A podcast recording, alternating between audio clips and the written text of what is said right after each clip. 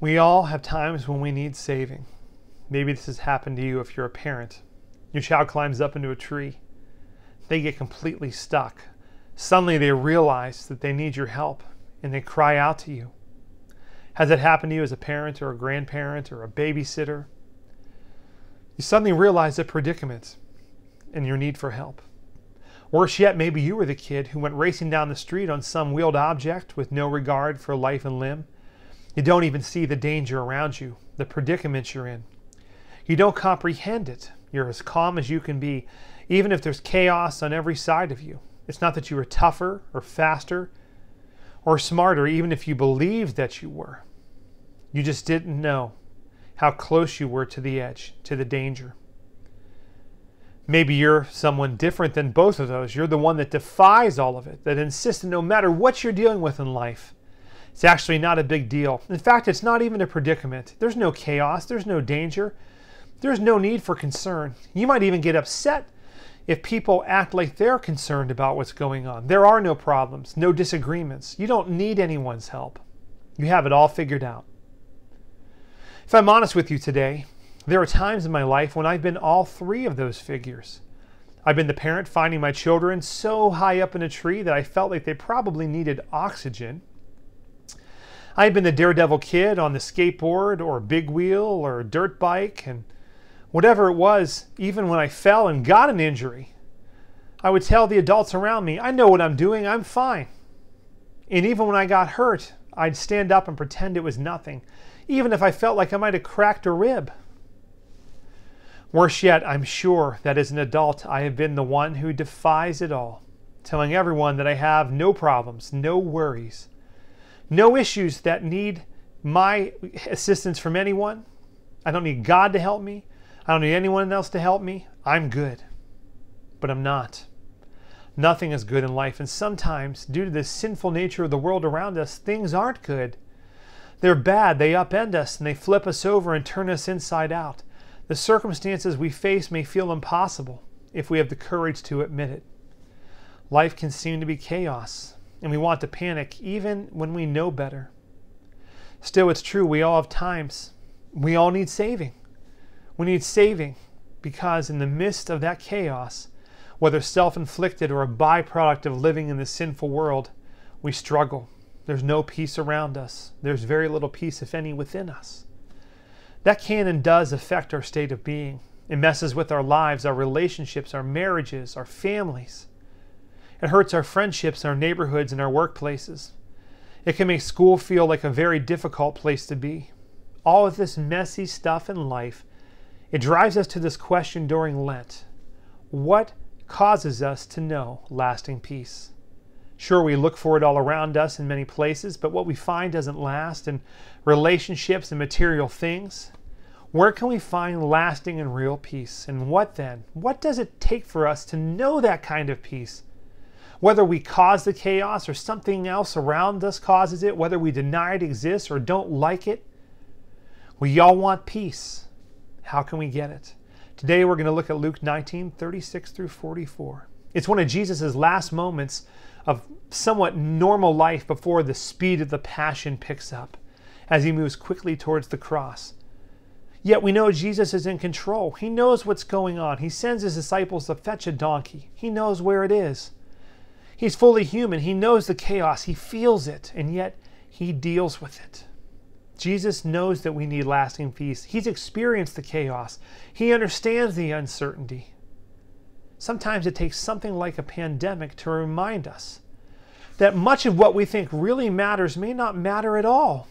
It's not that they're bad things, but the things we often worry about, they don't bring us lasting peace. Let's read Luke 19, 36 through 34. As he was going along, they were spreading their clothes on the road. Now he came near the path down the Mount of Olives, and the whole crowd of the disciples began to praise God joyfully with a loud voice for all the miracles they had seen. Blessed is the King who comes in the name of the Lord, peace in heaven and glory in the highest heaven, they said. Some of the Pharisees from the crowd told him, Teacher, rebuke your disciples. He answered, I tell you, if they were to keep silent, the stones would cry out. As he approached and saw the city, he wept for it, saying, If you knew this day what would bring peace, But now it's hidden from your eyes, for the days will come when your enemies will build a barricade around you, surround you and harm you in and hem you in on every side. They will crush you and your children among the ground, and they will not leave one stone on another in your midst, because you did not recognize the time when God visited you. Now, Jesus is approaching on what we commonly call Palm Sunday. The people come out to greet him. Now, Luke, not being Jewish and not being from that part of the world as a historian, he doesn't mention the palm branches because they symbolize Jewish nationalism, but they were there with palm branches and with jackets. Luke wants to emphasize the universal nature of the cross, writing later, but they were waving the branches and laying down their coats. And in this situation, Jesus comes into Jerusalem in Passover, and the Romans and the Jewish rulers, they were fearful, they were concerned because national pride swelled at moments like this. And there had been insurrections before, and there would be them again 70 years later. Often revolt started now because this is the time when Israel looked at the promises God gave them for generations. They wanted a Messiah in the midst of the chaos and the pain of Greek and Roman oppression for hundreds of years. Their faith had been attacked, their altars had been torn down, they were hurting. Their identity had been stripped away, their world had been obliterated, their freedom and their wealth had been taken away by taxation and oppression. Jesus came into a world that was chaotic and dangerous and filled with uncertainty. It certainly was. What we're experiencing today in our world, they're now calling it a once in a century event. I hope that's the case. And when the world experiences tragic moments like this, we all react differently depending on our perspectives. But we all want the same thing. We want peace, wholeness. We want to understand what's happening just as those that came out and saw Jesus want to understand. And they have three distinct perspectives on the same event in the chaos, and they have three different reactions. First, we have the true believers, those who know and follow Jesus, who have found wholeness and hope and peace in Him. Just as Jesus calmed the storm and His disciples believed, those that have seen Him, they believe in Him. They've seen Him heal and teach and feed the crowds and prove He's the Son of God. Others they were there as well. They followed Jesus, not just the 12. They would hope that they would see more of what they had seen, that more miracles would occur. That's the first group. Next is what I would call the second group, the hopeful. They come out and shout and wave and praise Jesus and lay down their coats, and they're yelling out to him with expectations. Blessed is the King who comes in the name of the Lord, peace in heaven and glory to God in the highest. Now, we need a little background here to make sense of this. What are they seeking from Jesus? What are they shouting? These people have known chaos, they've known loss, they're weary, they're tired, they just want to believe. They want Jesus to be the Messiah they expect, but they don't even really know for sure what that means. In the Jewish faith, they got excited at Passover. They thought maybe this is the year God gets to work. But would Jesus be the kind of Messiah they expected?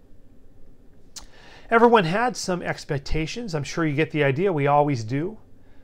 Some expected a Messiah that at the least would take the Roman oppression away and restore to them peace and the freedom and the comfort they dreamed about. That doesn't make them bad people or horrible or misguided. I think, them, I think it makes them a lot like us. Because you and I, if we're honest, we're all looking for peace right now in our world. Our expectations from our Messiah, from Jesus, is we want peace.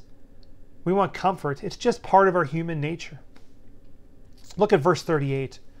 This comes straight from Psalm 118, verse 26. Blessed is he who comes in the name of the Lord. We bless you from the house of the Lord, says Psalm 118. The glory of God in the highest, they add that part in because that's the foundation of Jewish faith is to give God glory. This praise action that they're doing, the verse they're quoting, this comes from the festival of booths or tabernacles called Sukkot. This is the Jewish festival that they're quoting from Psalms. At this festival, they would shout out that praise to God. And it comes from Leviticus, this festival. And they would build these small tabernacles at Sukkot, these little breakable temporary huts to remind them what life was like during the Exodus out in the wilderness, where they were in fear and chaos and uncertainty. It reminds them of their complete dependency on God for food and for water and for life itself, for strength to face uncertainty. There's a message in that for us today as we cry out to Jesus, just as they did as he entered Jerusalem that day. God, will you use our circumstances, both the good ones and the difficult ones, to bring us closer? God, will you reveal yourself? Will you save us? Hosanna means God, save us. Even when life seems horrific and impossible, we must trust that God is the one we depend on, that He will bring us peace from the chaos, from the pain, from the uncertainty. Both of these true believers and these hopeful, both these groups, they felt that peace might have been beyond their grasp, even unattainable. All they've known is hardship and loss in their lives. We can understand that. Maybe now more than ever, this makes sense to us. We're looking for peace. We're looking for hope, for strength. We're reaching out to God and we're saying, God, help us. We all want to follow God. The true believers, they wanted to follow Him. Jesus' own disciples wanted to follow Him. They promised to until He was arrested and they scattered. Those hopeful people, they want to follow him. They want to trust him. They're crying out to him, God, save us. They want to see something beautiful. They want peace because all they know is hardship. Have you felt like that? Like the whole world is upside down? Maybe you felt like that even before we heard of something called coronavirus. Maybe you were barely holding on before this happened, and this feels like some kind of weird dream, like a sci fi TV show or a comic book. Maybe following Jesus is something you long to do. But now, with what's happening in the world, it seems more difficult than ever. Now, those are the first two groups, but there's a third group, a third perspective, a third reaction. This is the group that we call uh, the defiant group. When we don't know how to follow Jesus, when we don't know what to do with them, this defiant group has a very different reaction than the first two groups. Their mindset is destructive.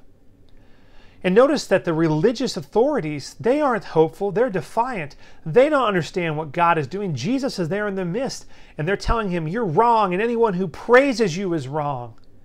Look at the world around you. Look at the trouble you're causing, they tell Jesus. They have no sensitivity to what God is doing. All they see are the circumstances around them, the immediacy of their fear of the Roman authorities of bloodshed, of turmoil, of destruction.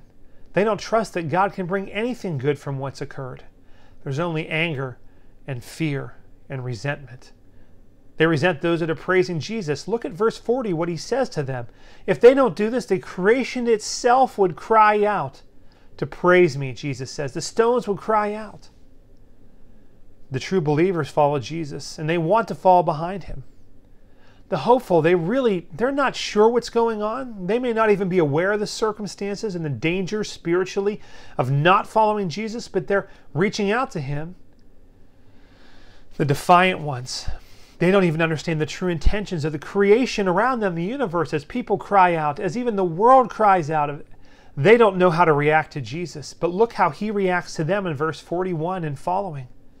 To all the people in jerusalem he describes to them a future a reality that comes true in AD 70 where Jerusalem is laid siege and the walls are torn down and all of Jerusalem is destroyed. And look what Jesus is doing. He's weeping.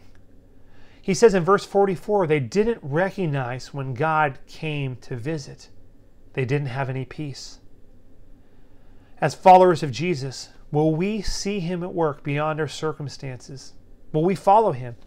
Or will we merely stay on the sidelines? And take a wait and see approach, hiding in the midst of the turmoil? Will we follow him? Will we wait and see? Or will we defy him? You see, peace is found when we walk right beside Jesus into these unknowns of life. Jesus is walking forward towards the cross.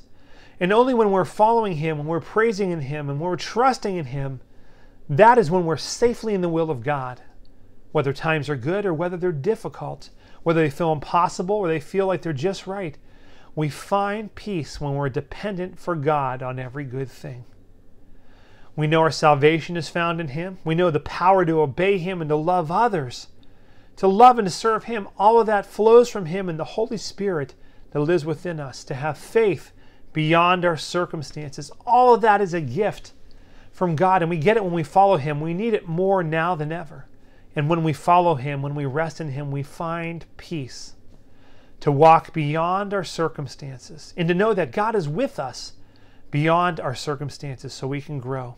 Today in your life, what do you need to change to be closer to Jesus?